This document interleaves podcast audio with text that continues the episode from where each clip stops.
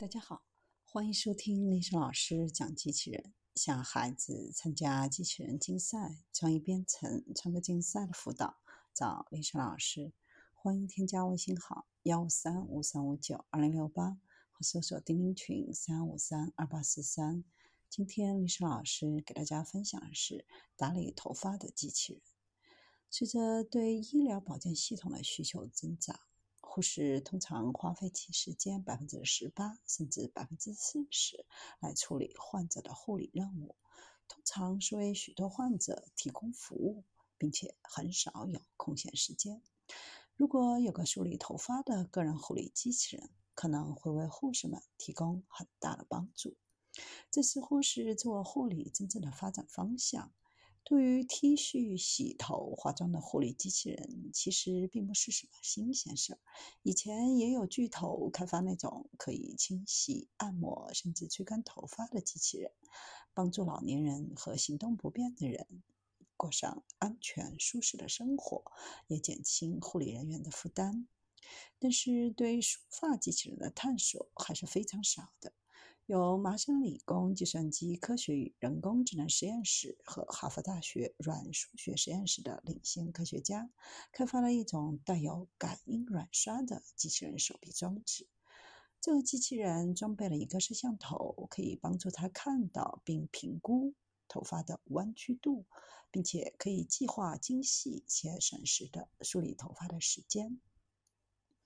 研究人员的控制策略适应了纤维素中的纠结程度，通过梳理从直发到非常卷发的假发，对机器人进行了测试。团队选择将缠结的头发纠结在一起的双螺旋，这种力度级别为操纵软纤维素的数学模型和控制系统，为机器人提供了重要的帮助。这种在纺织工业、动物护理和其他纤维系统也有着广泛的应用。通过建立缠结的纤维系统，可以从基于模型的角度理解头发。为什么会缠结？从底部开始，逐渐向上进行处理，防止纤维的缠绕。每个梳理头发的人都能从经验中学到东西，但是现在机器人要通过模型来进行学习。每个头发的头都不一样，并且在梳理的时候，头发之间的错综复杂的相互作用很容易打结，比如使用了错误的策略。该过程可能会非常痛苦，并且会损伤头发。之前在刷牙领域的研究主要集中在机械动态和视觉特性上，而不是像这种机器人对残结和梳理行为的细化研究。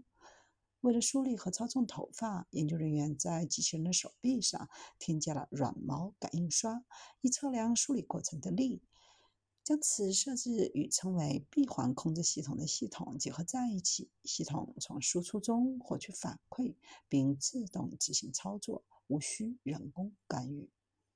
到目前为止，测试保留了人的头部，在许多不同发型和类型的假发上进行了测试。模型提供了对梳理行为与纠缠数量有关的了解，以及通过选择合适的刷毛长度来有效地进行梳理。团队最终希望能够对人类进行更现实的实验，帮助机器人在痛苦体验方面能够得到更显著的指标。要是机器人能够将任务解决扩展到更复杂的任务，比如梳理头发，不仅需要新颖的安全硬件，还需要了解柔软的头发和缠结的纤维的复杂行为。除了梳理头发以外，这种方法和系统还可以应用于刷洗纺织品纤维或者动物纤维方面。